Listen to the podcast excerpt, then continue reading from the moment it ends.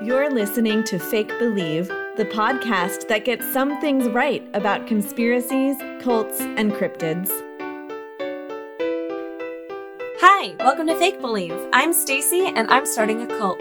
And I'm Rachel, and I've never seen a dead bird out in the wild. Have you? No, I've got some things to say about that. I bet actually. you do. I guess we should focus on the task at hand first, which is not witches. I'm, I'm, I'm sorry.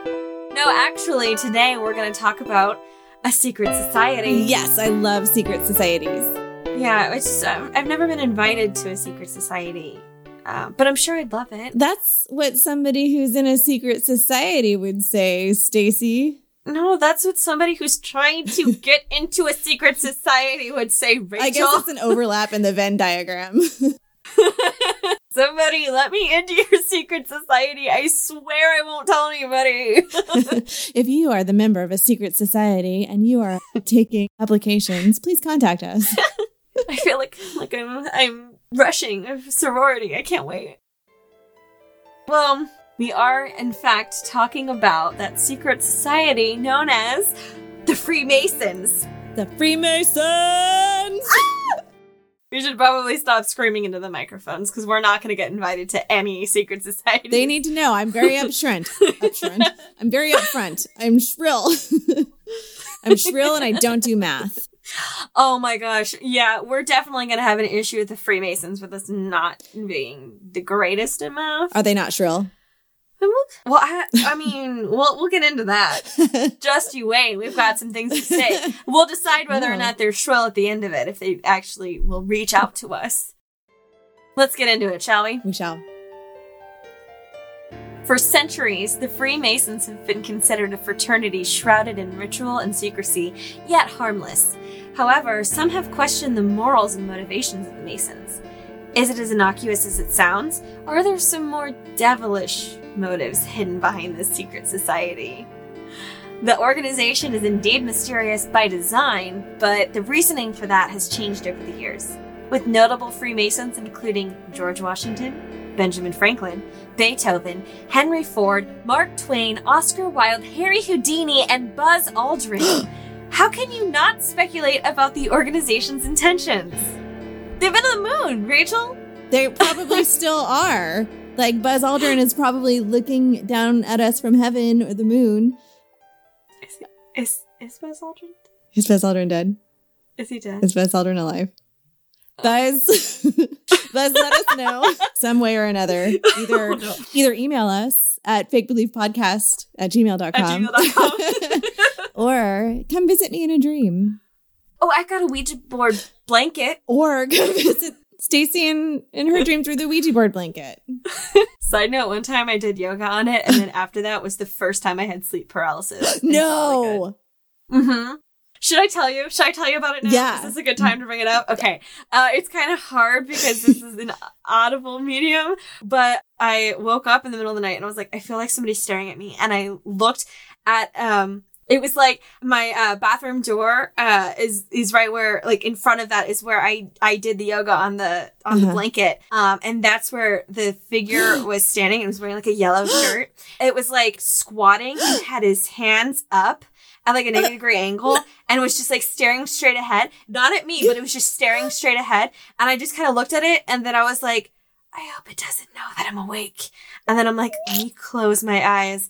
And I closed my eyes and then I opened them back up again. And again, sleep paralysis, you can't really move. I opened them back up again and he was like standing a little, a little higher that time and like kind of like looking a little bit closer to me. And I was like, I'm gonna go to sleep now. Ooh, what do you think you spelled out when you were doing yoga that brought that summoned him? I don't know. I didn't mean to. It was folded. I only had half the alphabet, if that. That's terrible.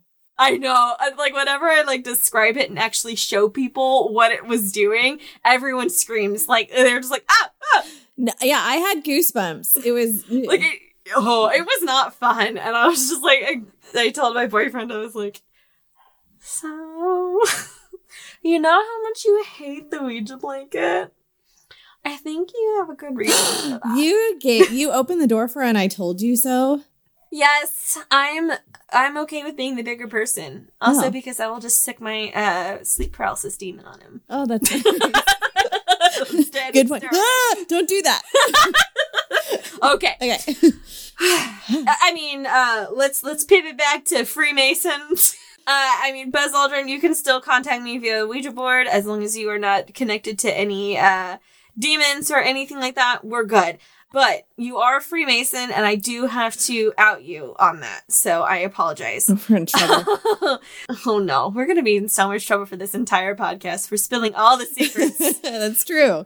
and then some that we made up. I mean, so um, let's go into a bit of history on the Freemasons, shall we? Yes.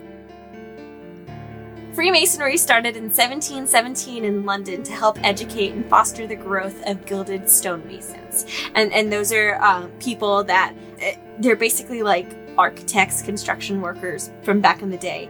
Masonry a lot of times was uh, like bricklaying, Mhm. so stonemasons, stone laying. Uh-huh. And gilded means they were like kind of accredited. Yes, they were a group, and uh, everybody knew that they were like they were like certified Mhm. through the trade. Yeah. You're great. In order to keep the trade workers skilled and in high demand, everything was secretive. You don't want to let all your plans out too early. Essentially, they had a fraternity of men who held the secret to masonry, and they would do anything to keep their secret safe. As time went on, the element of masonry became less imperative to membership, meaning you no longer had to be part of the trade. There were, however, still some stipulations that seemed to change as time went on. At first, only white non denominational Masons were allowed to join, of course. Hmm, Weird. uh, eventually, the Freemasons split into Continental and Anglo American Freemasonry. Each group had different ideas as to how Freemasons should behave and conduct business. Because of this, the Brotherhood began to start redefining their own rules, including allowing women, Jewish people, and people of color into the order. So it, it does still vary lodge by lodge. And real quick, the lodge is basically like their temple or their place of worship Mhm. um, in, in a sense. Um, but it, the everything is so secretive, you don't know what's happening. So that's why sometimes certain things are okay and some lodges disagree. So um, you don't typically find women in Freemasons, Mhm. but there are certain ones that allow it, whether or not they really like the the Freemasons as a whole really um, acknowledge them is one thing. I, I I'm under the impression that as a whole, they really don't. I think it was you're illegitimate if you're a woman Freemason. Yeah. Back to the history. Cause, cause I really, I really do want to point out real, real quick hmm that Freemasons may or may not have caused the Mexican Revolution in 1910. Oh yeah, just real quick. just like, yeah, just like throwing that out there real quick. It's a long, complicated story, but apparently there was a power struggle between the Freemasonic settlers and the Mexican president. Some stories say that it was like the difference was religious with the Mexican president being a spiritualist and the leader of the Freemasons being part of the occult. Oh my gosh, the occult Freemasons, your Ouija blanket was the was your your sleep paralysis demon wearing an apron. Well, I don't know. I just remember seeing the yellow. I don't think that's part of it though. But maybe he just didn't wear his apron because he didn't want me to know that he was Freemason. Mm, mm, okay. So, uh, Mexican Revolution, perhaps caused by the Freemasons due to occultism versus Catholicism, religion. and then again, so in order to be considered a Freemason, you must believe in a higher power, uh, which we will get into a little bit later. Okay. But- so that's why. Despite the European roots, Freemasonry includes mentions of Egyptian symbolism. Some consider ancient Egypt to be the origin of Freemasonry, but that remains up for debate. It's difficult to pinpoint the exact derivation of the Freemasons, but the Egyptian symbolism cannot be ignored in the group's growth. I could ignore it. Okay, fine. fine. Just ignore it. With all of the changes that the organization has faced over the years, the two things that all Freemasons can agree upon is secrecy and ritual. However, they may vary on the latter. No one outside of the lodge is allowed to know what a master mason has said in their meeting, which seems suspicious to outsiders like us. What the hell are you talking about? Tell us why, Why won't you? can't tell? I know? Yeah. I'm sorry. Uh, are your minutes not posted on your website? Like, how secret do you have to be about how you lay bricks?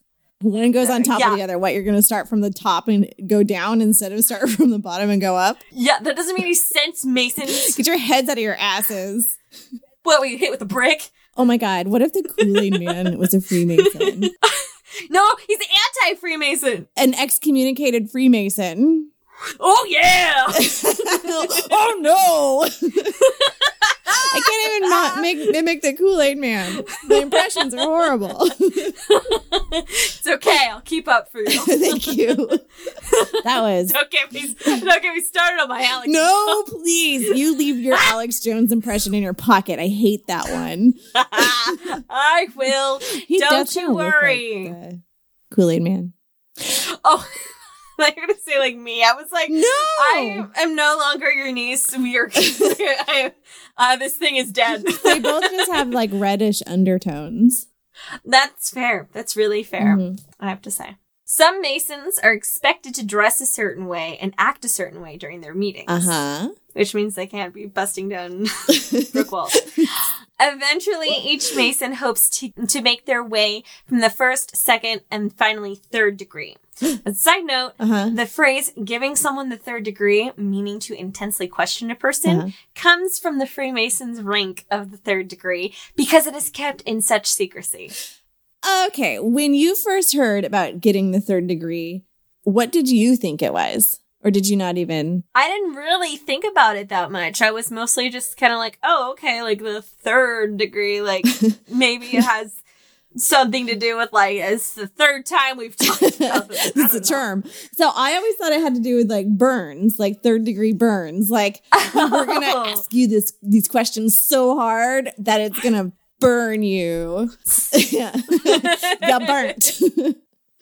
No, it comes from the Freemasons. Mm. So it's like, you know, because, you know, you'd be really grilling somebody like, Grilling. oh no, what have I done? I'm confusing everyone every more, even more. No, it's because you're like really trying to get the answers of somebody and they will not say anything. Like, I mean, people have apparently died trying to keep secrets like this For the like for the Freemasons. oh. Uh, Yeah. Okay.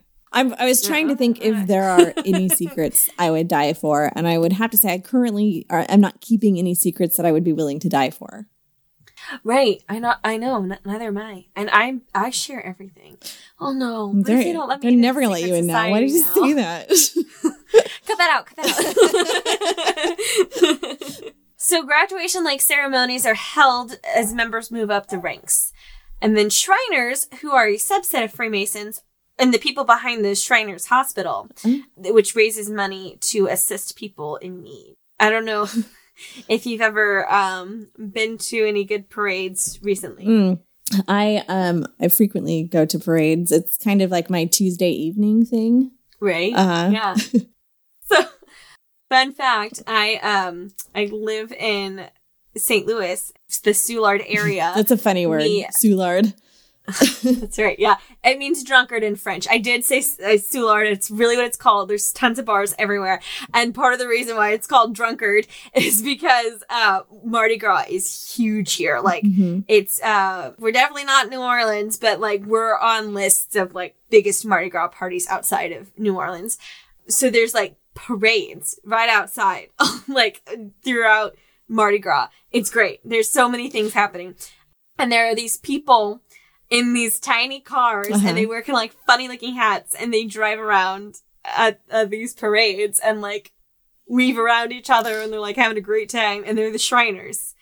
And it's like, it's, it's so funny. Like, I mean, they're very open about being Freemasons and Shriners and things like that. So they are hospital workers or shrine.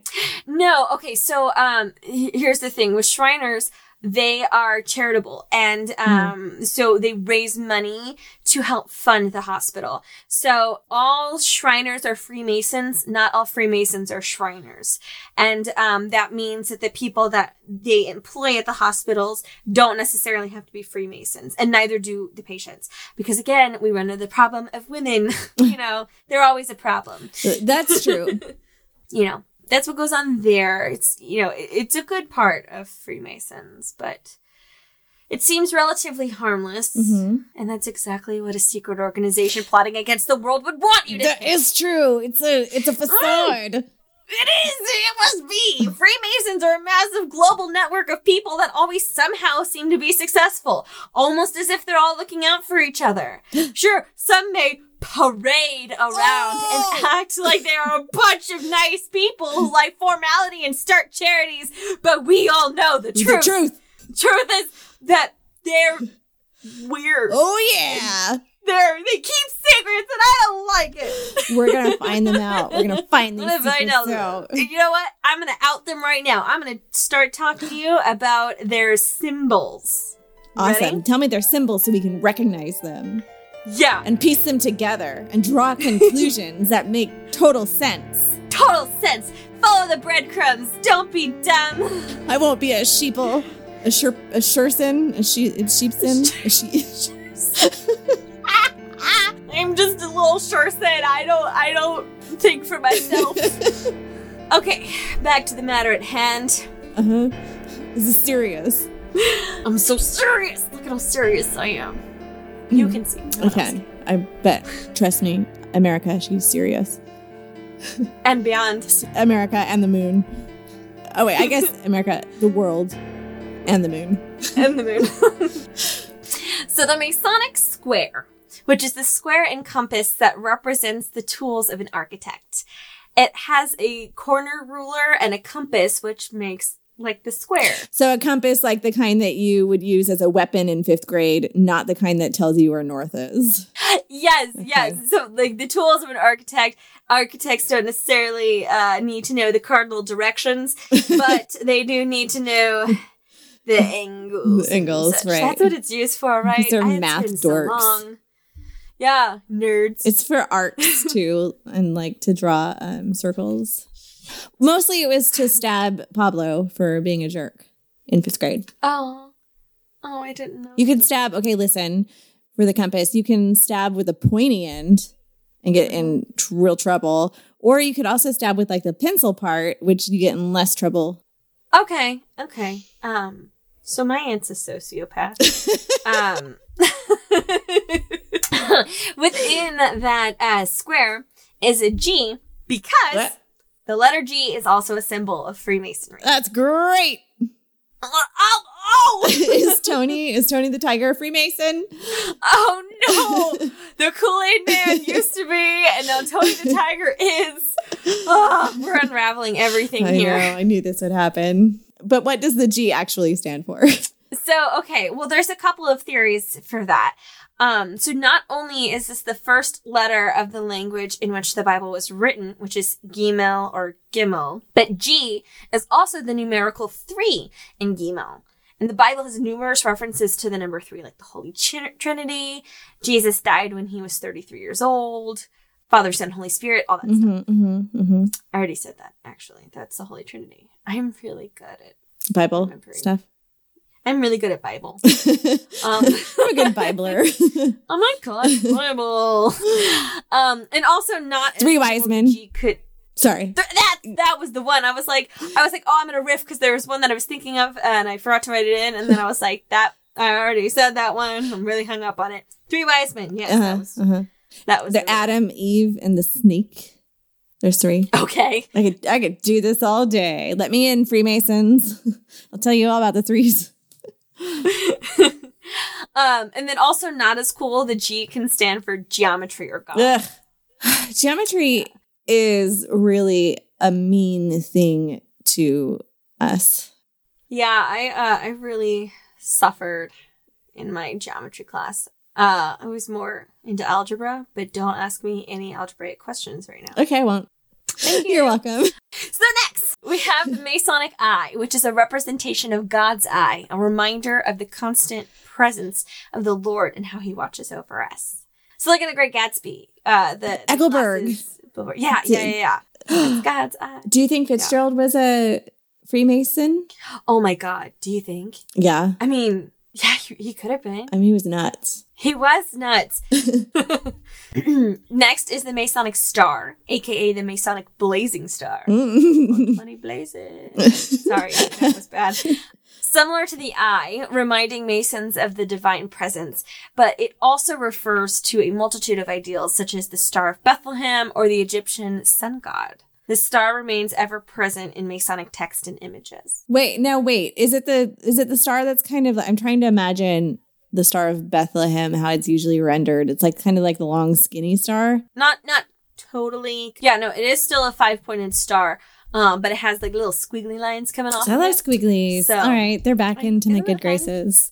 All right, that's a point for you. Okay, so Freemasons, you've Point got a point for squiggly, and you got a point for aprons, and a point and for five Shriners. points for your star. Ah, yeah, that'll help me remember.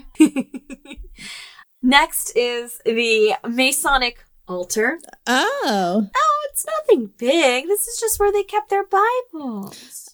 Oh, and it was also where they would do communion, atonement, and of course, sacrifices. what? No. Oh, yes. No, because I watched a Netflix special on this and they repeated over and over and over that they do not sacrifice goats. All of the Freemasons said over and over, we don't sacrifice goats, like unprompted. Just like, oh yeah, so this is where we don't sacrifice goats. So I believe them. They do not sacrifice goats, Stacy.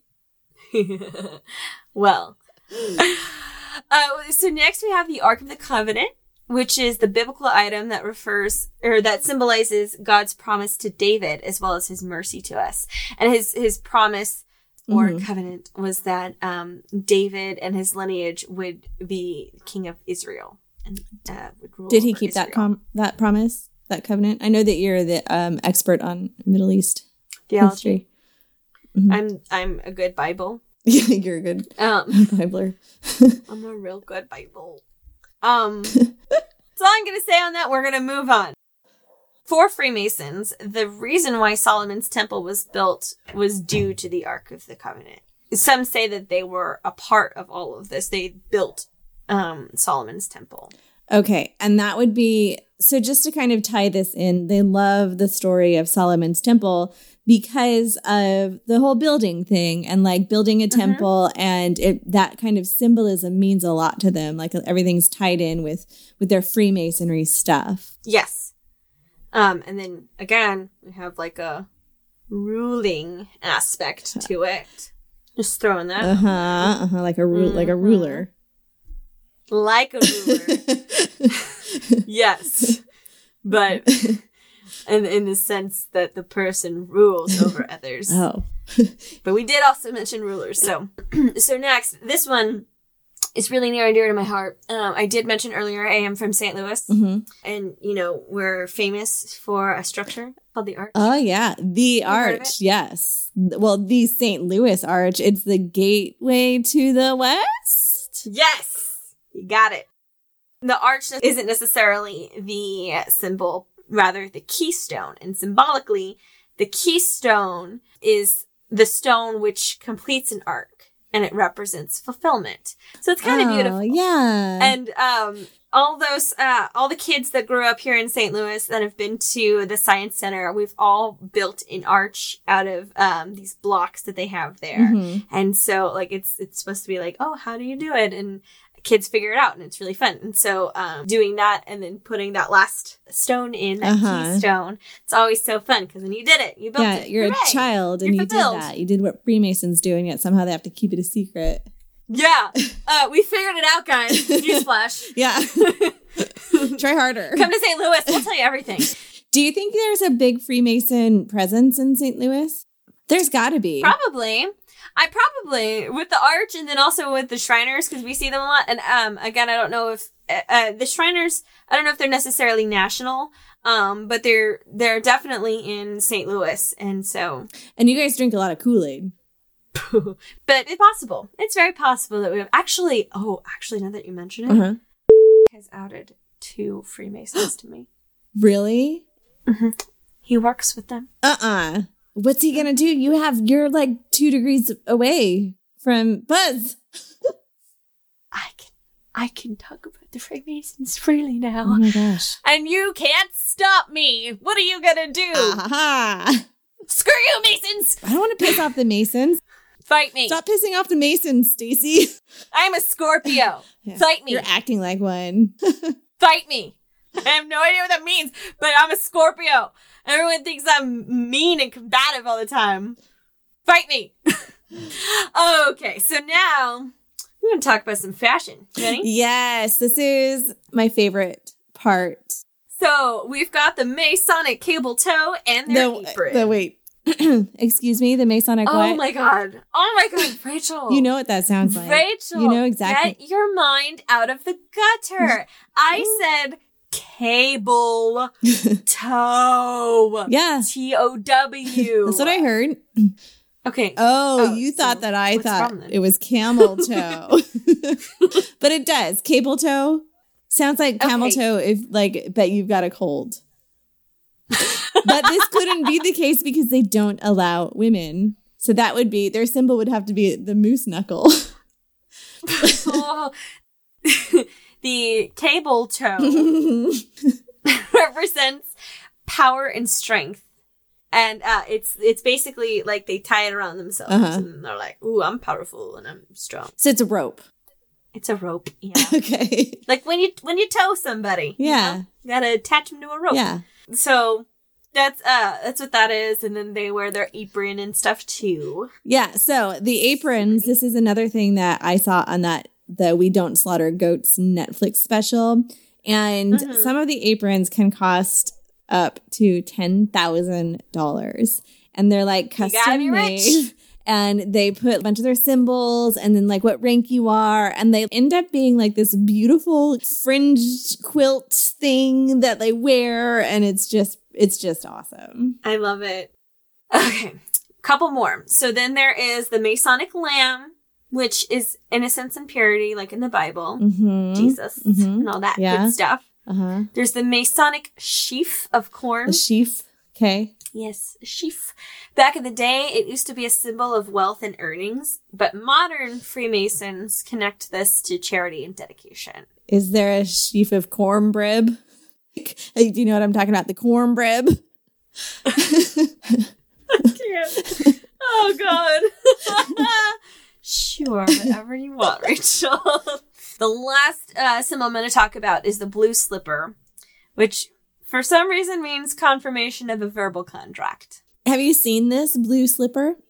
I mean, kind of. I mean, I'm wondering if it's the slipper like what we used to call a woman's shoe. I guess I'm thinking uh Cinderella. We think of that as a glass slipper. Or is it a slipper like, oh, I got the dogs are barking at three in the morning. I've got to put on this this blue slipper and It kind of looks like both, actually. Okay. I mean, Huh. it's um some of them have have them on cowboy boots. Which Oh is fun. wow. but it's uh like nowadays it looks more like a pin, but I think it's probably a little bit closer to like a woman's shoe type of thing, which again is funny, but also sometimes it kind of looks like a, you know, dogs barking, gotta put my slippers on. oh, okay. So it's it's kind of hard to say. I mean, like if you look it up, um, it, it's it's it's kind of hard to tell. I mean, like it varies. So again, because things are so secretive, it's hard to really tell. Um. All right. Uh, they they do win a point for fashion. I'm gonna give them. Yeah. I'm gonna give them this. Uh, the apron and I and the slipper is is nice as well. There's some that look like Converse. Well, good. Well, I'm glad that um you're giving them a point because now we're going to talk about Satan Oh, and the occult. okay. All right. I'm ready for this. So originally, Freemasons were a Protestant organization that even sometimes directly challenged the Roman Catholic Church. As time went on, they boasted that they had accepted Jewish people before it was cool. And they made it clear that they were open to all religions. However, it is said that Freemasons must believe in a higher power. Remember I mentioned that earlier? Yes. It's just not spec- it's just not specified as to which higher powers are acceptable. So, uh, part of the reason why they didn't specify as to which higher power was acceptable uh, was because the Freemasons do not discuss religion Mm, in their mhm, meetings. But also, it could be that the higher power that they worship is Satan. oh dear. But listen, okay. we've all dabbled in the occult every once Who in a hasn't? while. And we've all done, yeah, we've all done things the Vatican disapproves of. Yeah, I'm doing that right now. Right. I, I do yoga on Ouija blankets. We've all done things Vatican disapproves of. And, um, so Freemasons, just by existing. Because in the 1700s, the Catholic Church prohibited Freemason membership with the papal ban of the Freemasons. Wait, in what, what year? It was in the 1700s. So early on. So they okay. So why would why would the Catholic Church ban membership into just like oh all we do is build things like all we're just Oh. architects? That's a, that's a good question, Rachel. Thank you, Stacey. You know, I was thinking the same thing. Maybe is it because they're all devil worshippers? Possibly. yeah, possibly That could be likely. That could be it. yeah, There are mentions of their own god called the Great Architect of the Universe, or Ge- Geotu. goat, Geotu. goat. How do you want to say it? Goat. Goat. Almost. I don't know. Goat you. Goat. I went to Goat University. but uh this this uh goat god okay sorry that's not true so geo 2 uh could be in direct contradiction to the christian god which is blasphemous and occultist fundamentally because if you're not worshiping the christian god then you're part of the occult oh, okay. that's how it works yeah if you're worshiping anything else uh, furthermore, their secret rituals have caused concerns on numerous occasions. Let's get into this. For example, in 2004, a new member ritual in a New York lodge ended in a fatal shooting that was considered accidental. How do you accidentally shoot somebody in your lodge? Well, I'll tell Okay. you. The original plan for the ritual was to put the new member on one end of a wooden plank and have another member shoot blanks at him. Other members would stand behind the newbie and knock out vases that were behind him to trick him into thinking they intended to and succeeded in shooting the vases. However, Huh. on this night, the person chosen to shoot the blanks was a 76 year old veteran. Okay, literally shooting blank bullets. Not okay. So, obviously, carrying a loaded gun and a like prop gun, the wrong gun was fired. And the new member, 47 year old William James, was killed. Eid was charged with manslaughter and was released on a $2,500 bail. Small price to pay for a man's life, huh? Yeah, that's horrible. Right. So why would a ritual involve so many opportunities for fatal accidents? Or was it not an accident at all? Clearly not. Maybe James was unwilling to cooperate, or perhaps he had threatened to talk. It's possible that the Masons had gotten away with murder. Murder, murder, murder. Was this at the ritual altar? Oh my god, it probably was. Again, it's secretive. Like, and it's it's funny because like they had to be secretive about it, but then like he had yeah, to, at some point when there's murder, you can't be totally secretive anymore. but it was it was manslaughter technically. oh, right. Even so, there would be an investigation. I mean, that was just how we know about it. Right. And that's that's the only way that that's um corroborated is because that's the story that everybody told. But a fraternity of people could come up with a story, especially beforehand, Uh huh. and then say, "Oh, this is why he both had a prop and a real gun. He just he's he's a veteran." Don't you feel sorry for this old man that has fought for our country? It's yeah. I mean, it's smart if if you wanted to plan a murder. Yeah, I'm just saying. I am just saying. Kind of coincidental. hmm So many, yeah. There's way too many opportunities for it to go wrong. There's way too many opportunities to cover it up and to get away with things. Mhm. And again, who knows if anybody in the justice system was also a Freemason. I'm I bet there were so many. again, small price to pay for a man's life. hmm 47 years old, shot in a ritual. Now, let's go back even further and see if they've gotten away with taking over an entire nation. They have. Spoiler alert. Sorry, I couldn't keep it in. I had to tell you guys. Who is it? Who is it? Who is it? it's us! Oh. The US! It's the US! Oh. Oh. oh goodness! oh no! there is absolutely no secret that the Freemasons were heavily involved in the founding of the United States. In fact, the following list of notable members was taken verbatim from the Grand Lodge of Maryland's website 14 presidents of the United States, 35 United States Supreme Court justices, 17 United States senators, 32 United States military leaders, and 13 signers of the Constitution. Yeah, that piece of paper that everybody still talks That oh, about. oh that little thing. that little thing. yeah. Yeah. It's still upheld today, and it is considered a foundational document of the United States. And 13 people had signed it. That's a that's a high percentage. I think. I honestly Yeah. don't remember how many people signed the Constitution. What's But I know 13 sounds like a lot of like a big percentage. I want to say that's like 71%. 39 people. Oh, That's so it's a third. Like a third, isn't it? Yeah. That's still quite a bit. Yeah. So According to the Grand Lodge of British Columbia and Yukon, a group of Freemasons would meet at a place called the Green Dragon. It was somewhat of a community center, and it was it has a tavern on the main floor. Aside from the Freemasons, revolutionists often met there as well. One particular night, a sign was placed on the door that said "Lodge closed on account of few members present." hmm. That night, the note was left, also happened to be the same night as mm, the Boston Tea Party. So we know revolutionists were there, we know Freemasons were there, and the night of the Boston Tea Party, there weren't enough Freemasons in attendance. I mean, there's a reason you haven't seen a room full of Freemasons at the same time you've seen a room full of Boston Tea Party goers. Mostly because they're all dead. But it is difficult to prove the influence the Masons may have had on the American Revolution, but there are definitely Masonic symbols prominently displayed in Washington, D.C. post revolution. For example, a Masonic temple near the White House. the National Mall is shaped like a Masonic temple. Like from an aerial view. Yes, if you were to look above it, Mhm. and then like imagine like, oh, that's where the that's where this meeting is held. That's the lobby. That's the. It's all laid out the exact same way. So the city planner, the Washington D.C. city planner, was probably a Freemason. oh, you have no idea.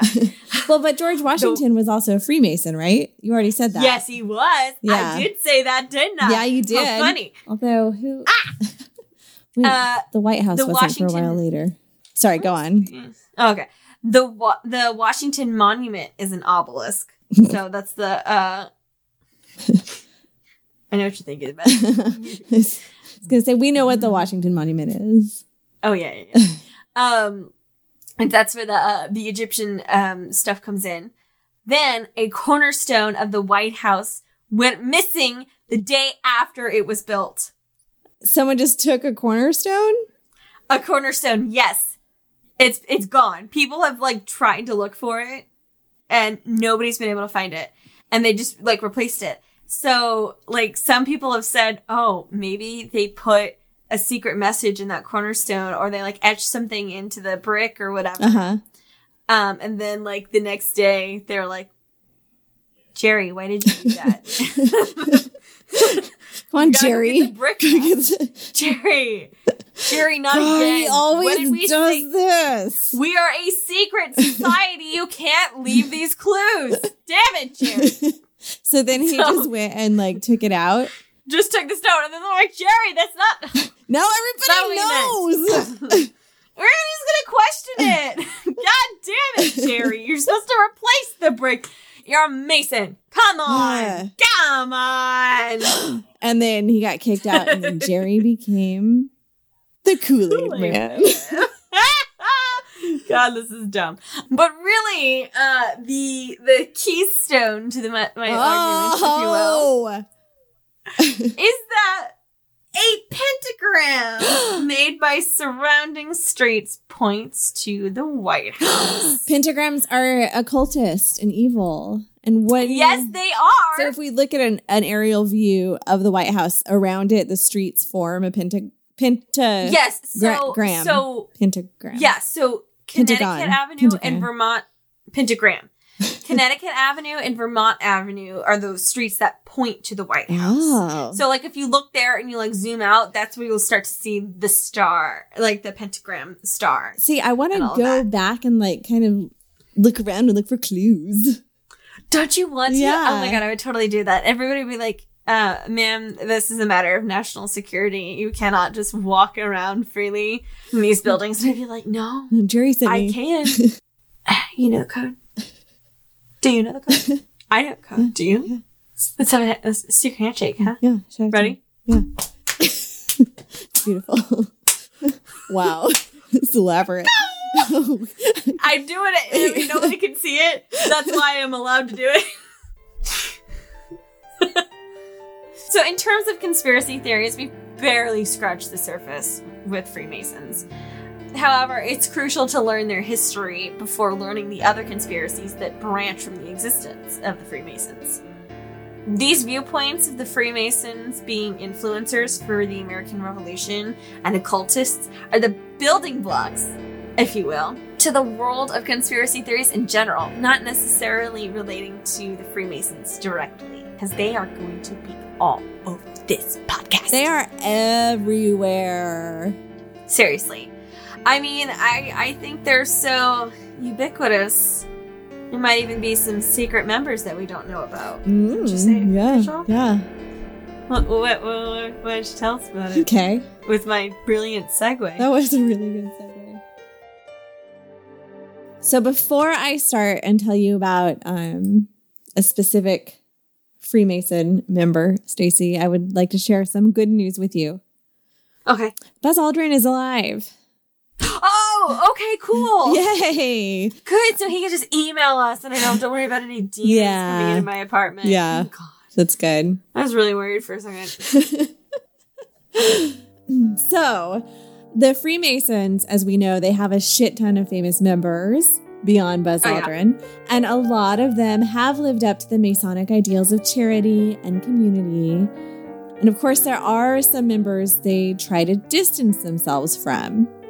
That we somehow, the public somehow found out that they were members, and then the Masons are just like, what? What? We don't know. Who's Jerry? oh, what? Jerry? Jerry of all people, no.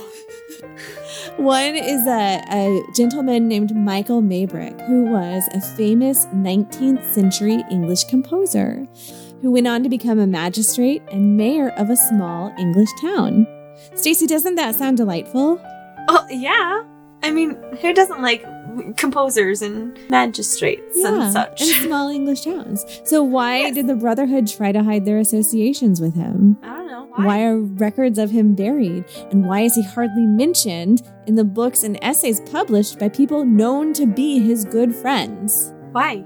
Well, it'll make a little more sense if I refer to Mr. Maybrick by the name he used to sign his letters Okay.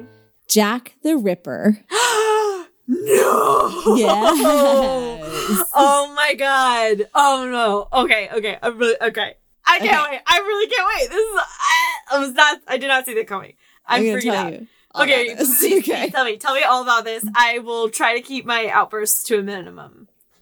So I'm going to start by I will assume that mostly everyone knows who Jack the Ripper is, but just in case it's been a while, here's a refresher.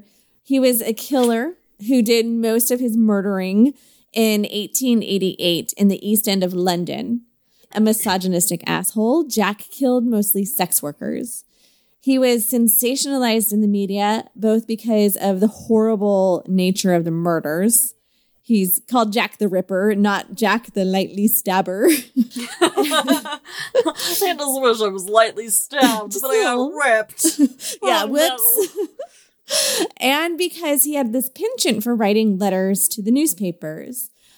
Some people who want to ignore the truth claim that the letters weren't really written by him, but we know the truth. Well, why would there be letters signed by him if they were if it wasn't him, yeah.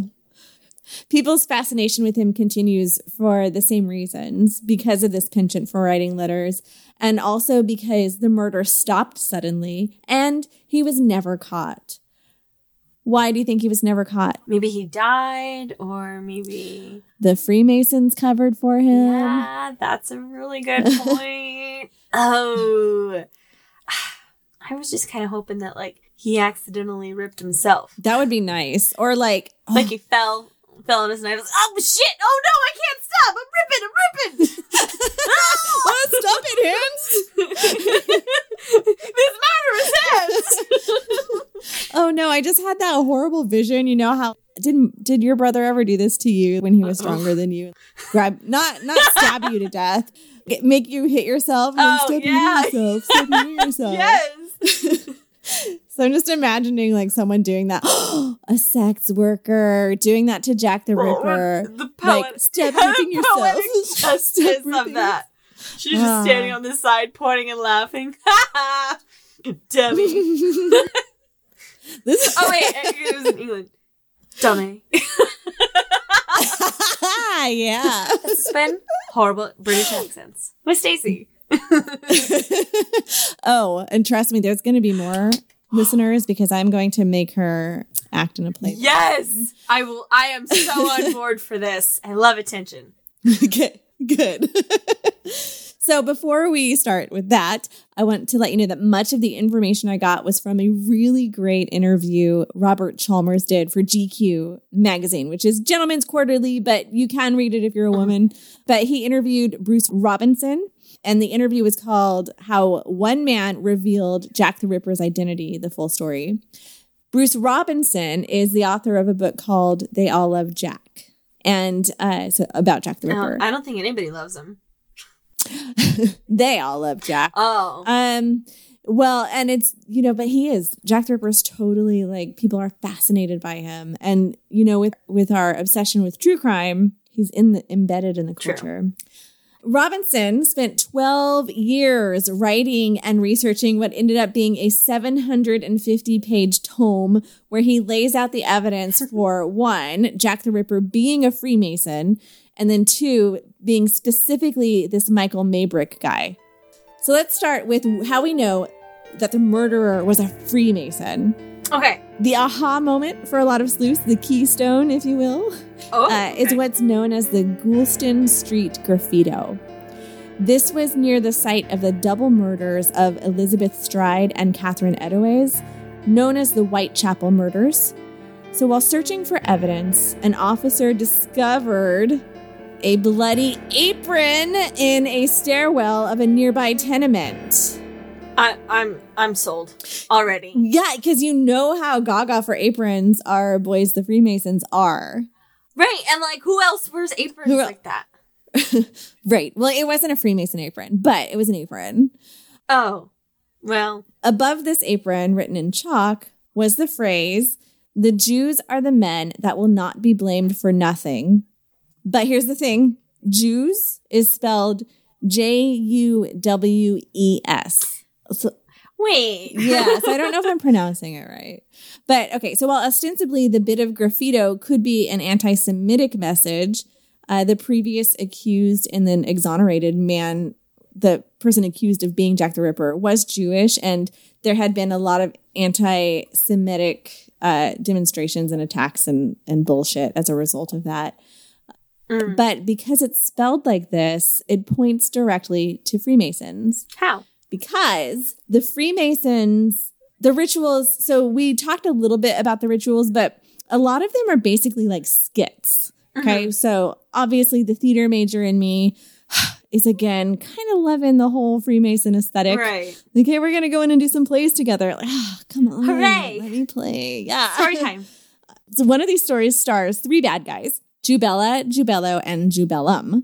And according to legend, they are big jerks who are responsible for killing the Grandmaster Hiram Abif, and they're known collectively as the Jews, the J U W E S Jews. And I just realized too that our um our made up Freemason is named Jerry. So we just happened to he could possibly be in this too. Not made up. Our our fact our fact checks. Yes. Our peer reviewed Yes. Freemason. so back at this time, remember there has been graffiti discovered talking about the Jews written in chalk. So it's three in the morning, and the dude investigating the scene sees the bloody apron and the graffito, and he goes, oh, and he like gasps so hard that I'm assuming he completely chokes on his spit, and he calls the commissioner a Sir Charles Warren. And I'm gonna give you your lines. I'll put it in chat. Oh, okay. Okay. Um, I want you to gasp in Cockney. This is all in Cockney. Okay. Um, and then you call me. I'll be the um I'll be the commissioner. So you're you have just discovered this bloody apron. You're Cockney and you're calling me the commissioner. Okay. Okay. Okay. I'm ready. I'm gonna. We're setting this. Okay. oh. I know it's late, but bloody hell, you need to come look at this. Bloody hell, righto, indeed I do. I don't know. I cannot do accents. I don't know if you know this about me, but you know this about me now. Oh, you think I can? I thought that was amazing. All the British people that listen someday are gonna be like, I hate these two. I hate them so much. I know. I know. I'm sorry, British. Well, we won the war. Get over it. oh, whoa, snap. That's just like my favorite thing to say because it's just so stupid. Do I get to say anything else in Cockney? I mean, I don't have another piece of the script, but you certainly can. By hell! Okay. yeah. So the commissioner, he runs over, he rushes out of bed. It's freezing cold. It's three in the morning. It's dark outside. I'm sure he's wearing like those pajamas and that like hat, like oh, Ebenezer yeah. Scrooge. I don't know. My in my mind, he's Ebenezer Scrooge. Definitely. And he gets to the crime scene and he's breathing hard and he's like, Show me the bloody graffito. I don't know why I rolled my R there. I guess he's Scottish. Anyways. And the officer, that's you, he raises a shaking finger and he points to the chalk scrawled along the wall. Does he say anything? Look! Oh, oh, oh, oh, it, it's. the lag is like, suck over.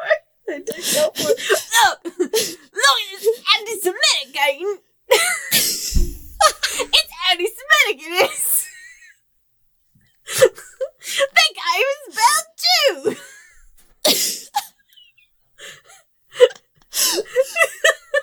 So Commissioner Charles Warren is like, I, I, I, I am looking. Oh my God.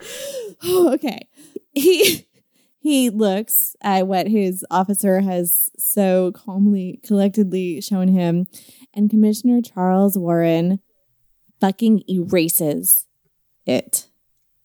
Okay, wait, hang on, hang on. So, so the the commissioner, the police Yes. guy, the police guy in yeah. charge, is Uh-huh, like, uh-huh. let's get rid of evidence. Yes. Huh. Without even asking. He just he just is like so the the Cockney guy is like, hey, like look at how they spell Jesus anti-Semitic, and then the commissioner just like casually just, like starts erasing it. So what can you guess about Sir Charles He's Warren? an ally for the Jewish people.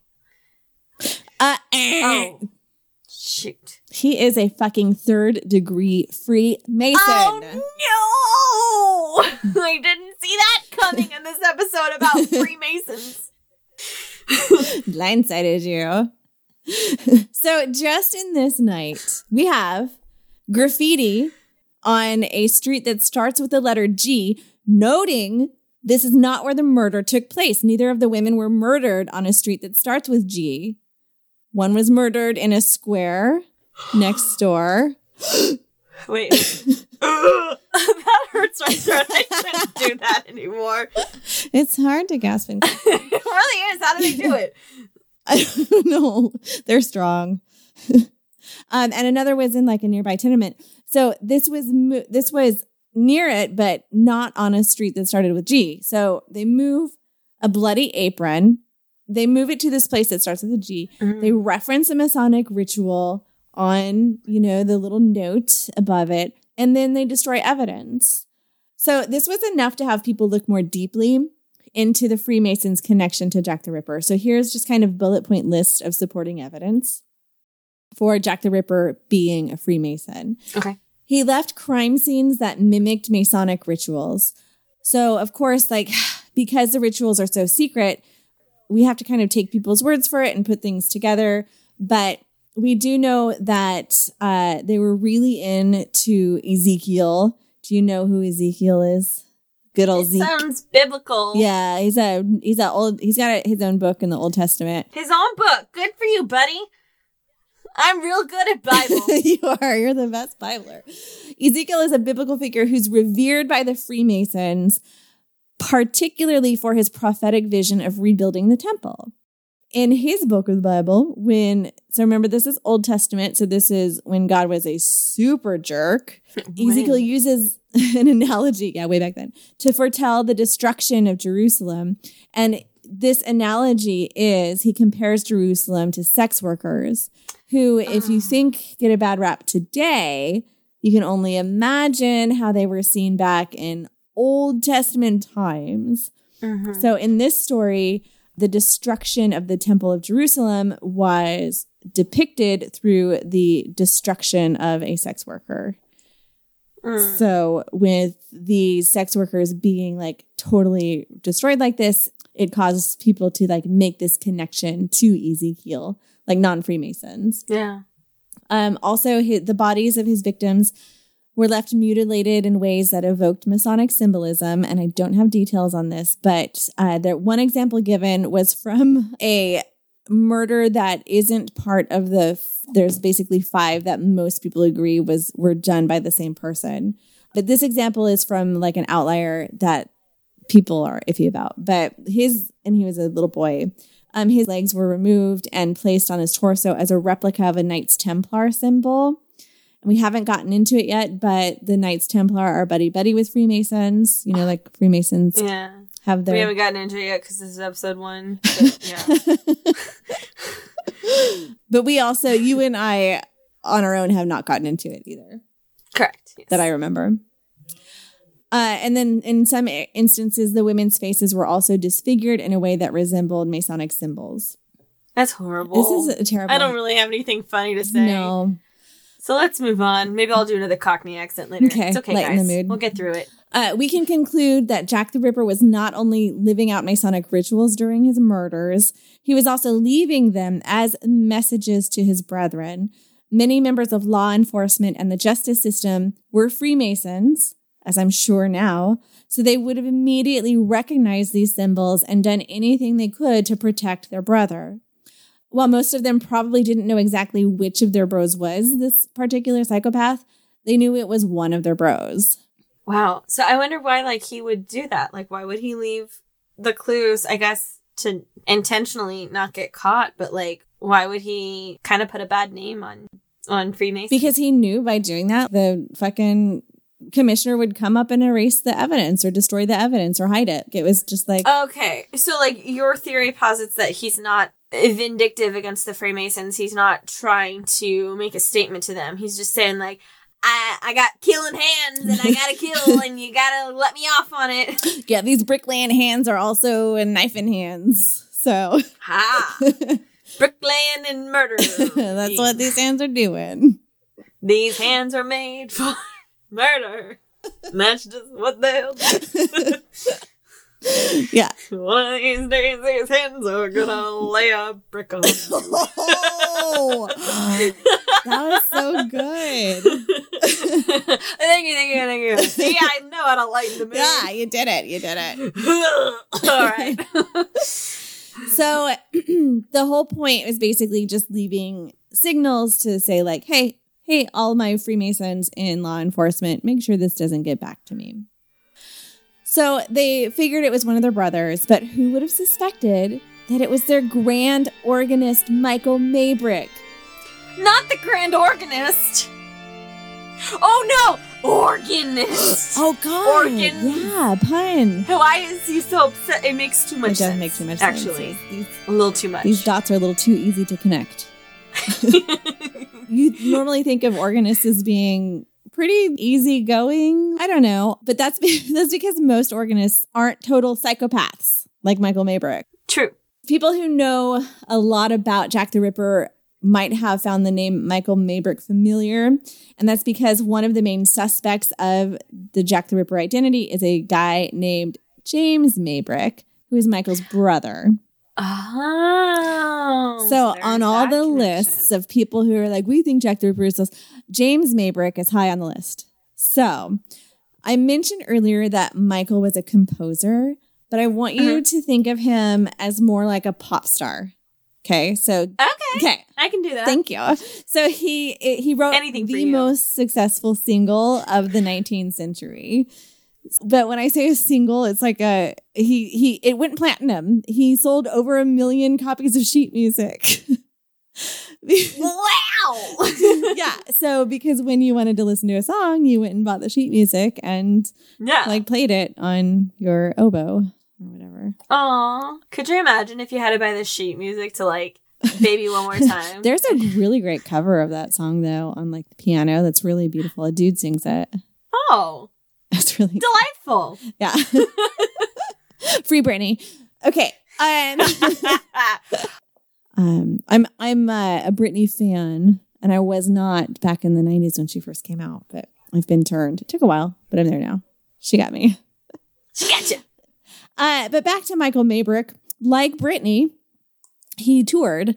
He went on tour. And so this is how Robinson, this person who put me on to this theory, first made the connection. Robinson traced all the places where Maybrick toured, and he was able to match those places with the sites of other murders purportedly made by Jack the Ripper and from where uh, letters were sent from Jack the Ripper.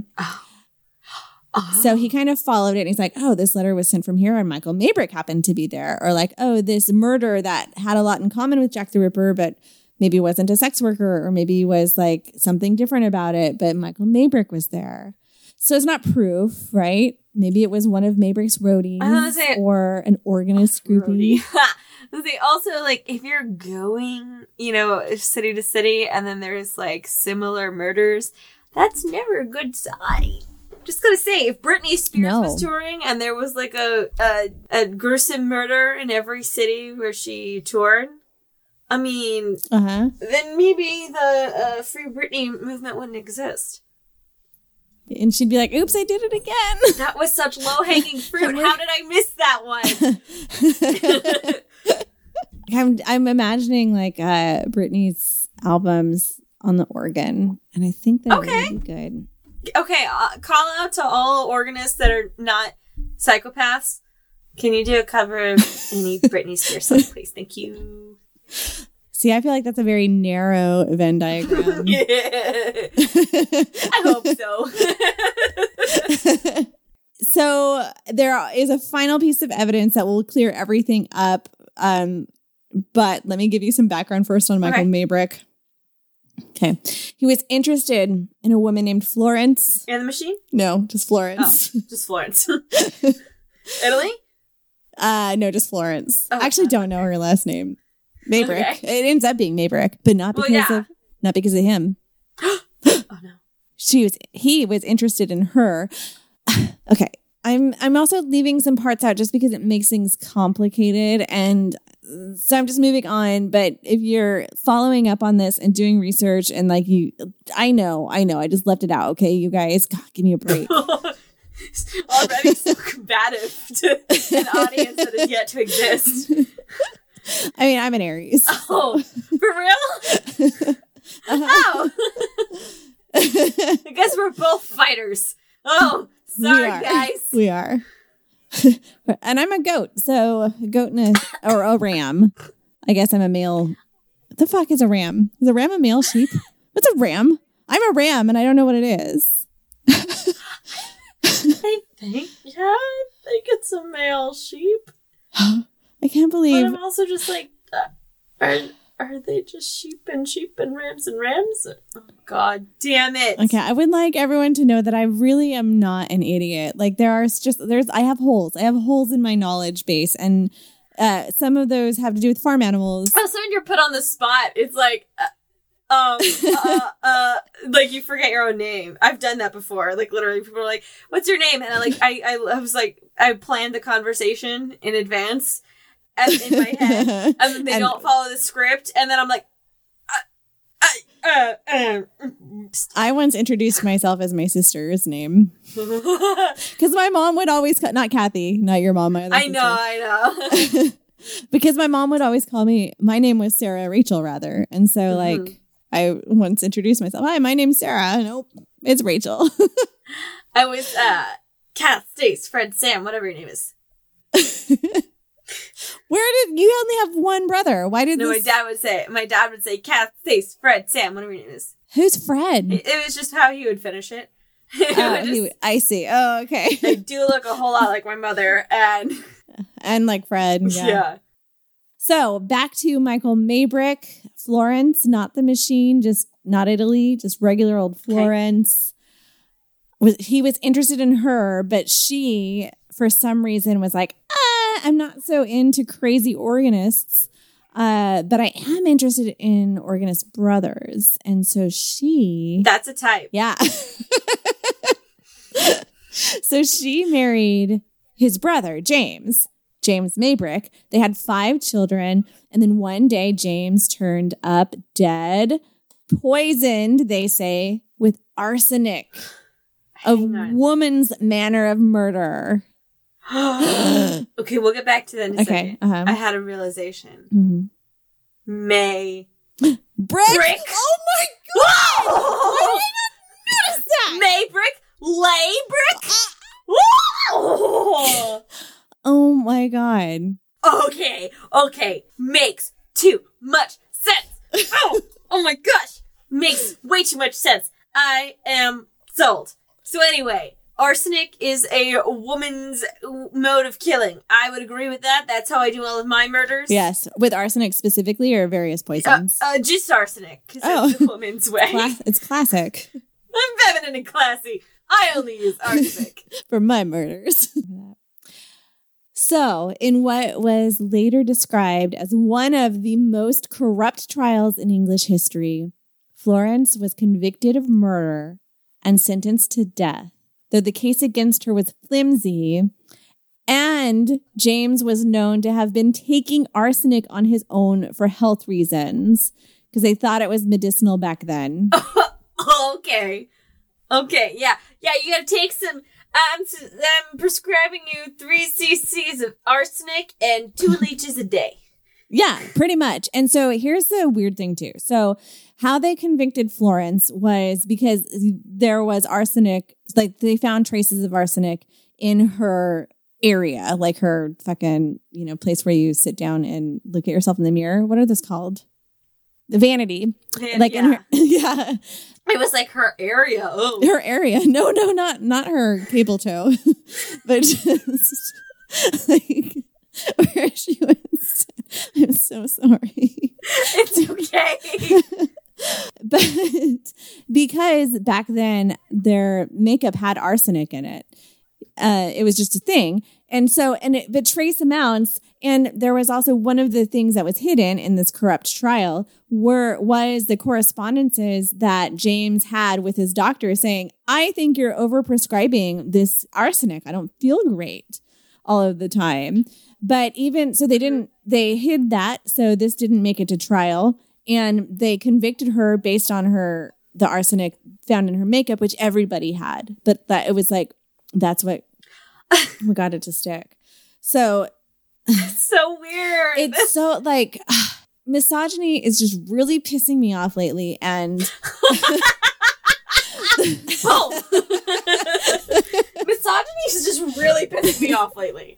and it's like I can't get away from it. And knowing just like this was fucking, you know, 1888 and it was still this bullshit. Like we're going to pin it on the woman for all of these things. Like the fact that she even has to wear makeup anyway with arsenic in it to hold up to beauty standards. And then they use that Mhm. against her for, she spent 14 years in prison for a crime that she didn't commit because some fucking brotherhood was like, we, oh, we have to protect our guy. I hate We, This. even too like I, I don't know what kind of makeup they were wearing. It sounds like some kind of powder, but Mhm. like, how are you supposed to get somebody to ingest enough makeup? I feel like we need to write this uh, and send it on to Lorne Michaels. You're getting your husband to like make out with you hard enough to get poison from your arsenic makeup. You're trying to convince him, like, oh, one of my fetishes is for you to lick my eyeball. And then, or not your eyeball, but like my eyelid. And then that's where all your like, arsenic makeup is. oh no. It tastes like my pills. That's weird. so um uh, arsenic in the makeup she gets 14 years in prison so back to her trial and the reason why it was so corrupt is the judge the chief counsel to the crown and the person supposedly defending florence were freemasons so evidence and witnesses were overlooked no. yeah, all that stuff because uh, it was later that exonerating evidence was eventually submitted to the court and that's how she was cleared 14 years later. But it wasn't at the time of of the uh, trial. Oh my god. Do you know what evidence it was? It was the the correspondence with the with uh, James and his doctor was part of it. Oh, okay. Okay, so they Uh-huh. were like, oh. duh. Yeah, which they had it before. And they just ignored it. Yeah, there's more. We should Mm. we should read the book. It should be our book club book.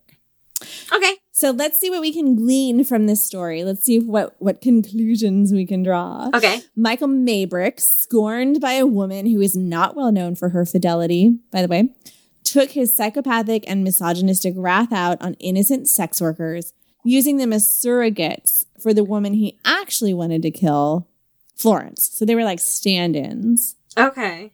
Then he killed his own brother James for marrying the woman he was after and asked help from the Freemasons to frame Florence, who he was still real mad at, for the murder, thus exacting revenge Dick. on both of them. Some.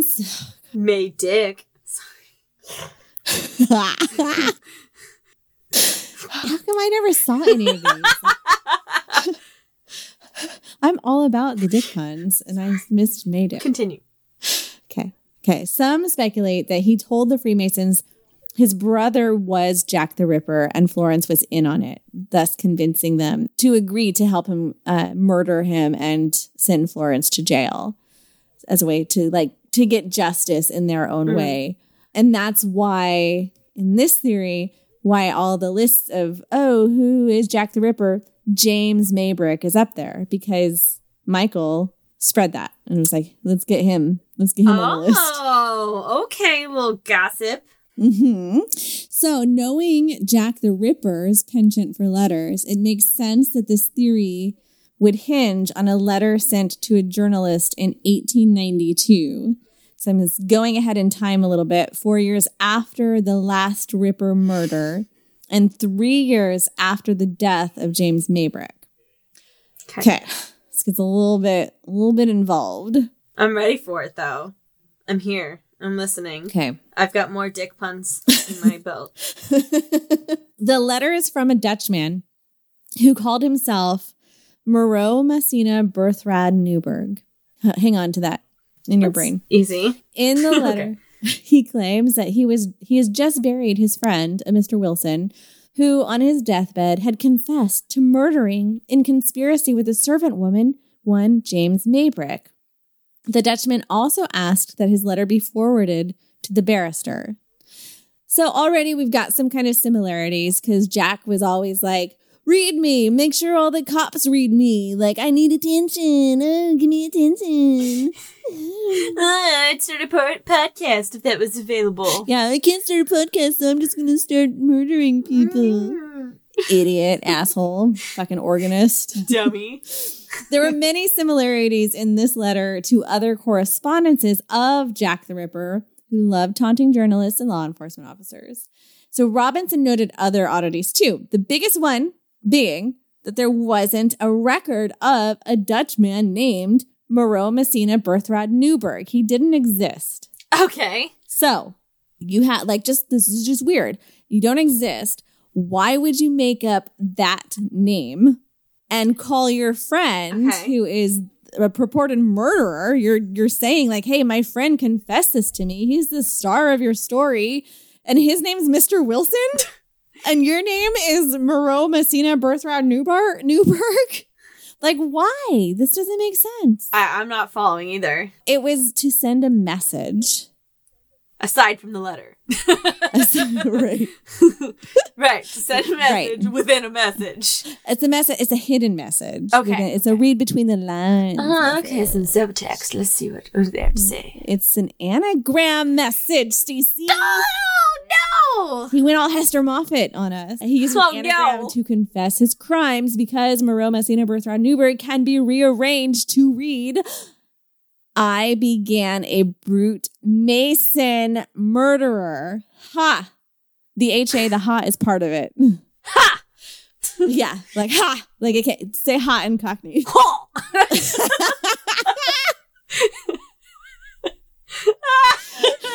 that was real guttural. It just came out of me. it's not like I got punched. yeah, but Cockney, when you speak Cockney, it does kind of sound like you're getting punched in the stomach. That's true. That's true. Apologies to all Cockney people. we love you. Love you so much. Mm-hmm. Mwah. So, what's important about this, noting that it does a ha, ha, ha, ha. Michael Maybrick always scrawled ha on his envelope. oh my god. So that letter came later from, you know, this person. And then. I began a Michael, uh, I began a brute Mason murderer. And then ha. So that's the connection to Michael Maybrick and to the Masons. Maybrick was a Mason. So you might have to make a lot of leaps of logic to arrive at this conclusion. We are adept at that, though. I'm not making a single leap. Everything makes perfect sense. You're just you're It's stepping along. This is like a perfectly laid brick. brick road. the Freemasons were a powerful group with members in every corner of the law. In order to protect their brethren and also to distance themselves from any association with a psychopathic douchebag, they destroyed evidence, they blocked witnesses, they framed innocent people, and they withheld the truth, thus resulting in the most famous unsolved mystery of all time. I've now successfully proven to you that Jack the Ripper was a Freemason. I mean, you successfully proved it to me, like from the apron. you had me at the apron. You had me at apron. I mean, damn! Well, good job. That was Oh, a good, a you. good little deep dive into Freemasonry, and I love it. so it is interesting to think about. I, I mean, that's 1888. That's hundreds. 150 ish years after they were first kind of established, and then just the growth and like the way that I guess it was still in that area, but um, how they have already had so many people in so many levels of society and of law enforcement right? you know, and how like this this pop star got away with murder and Hit him, baby, one more time. yeah, one more time. Brick me, baby. One. Did you already make that joke? No. Don't try and credit that to me. you break me, baby. What? Britney, are you okay? Leave her alone. Britney. Leave Britney alone. Yeah. She's a human being. oh my goodness, that was so good. It, it really gives a lot to think about, and it's like, I mean, it's still unsolved, which is really frustrating. Mhm. And um, What do you mean it's still unsolved? I just solved it. Like contemporarily. Still unsolved. Because but like they technically have to say it's unsolved because like they don't have the evidence. Right. i mean there's nothing to like they- got rid of, of the the evidence. It, everything else is just technically circumstantial. Hmm because if it was all there at the time and then the the freaking police commissioner was just getting rid of it Uh huh. we don't have the rest of the evidence. It was there. Yeah, it was. It was. but not anymore. Not no more. That's the rub. And i'm pissed about it It's horrible. I, I, I, I'm not getting, I'm not getting over this anytime soon. nope. The Freemasons just lost a lot of points. but I, I mean, it's just, it, it, it's a weird thing to think about. But the good news is, this is all 100% real. And 100% Fake believe. This podcast was brought to you by a couple of super professional professionals We are always searching for the truth. Help others in their search for the truth by liking and subscribing wherever you get your podcasts. If you are feeling kind, you can leave us a rating as well. If you're not feeling kind, just keep your mouth shut. Looking for us on the interweb? We're there. Find us at Fake Believe Podcast.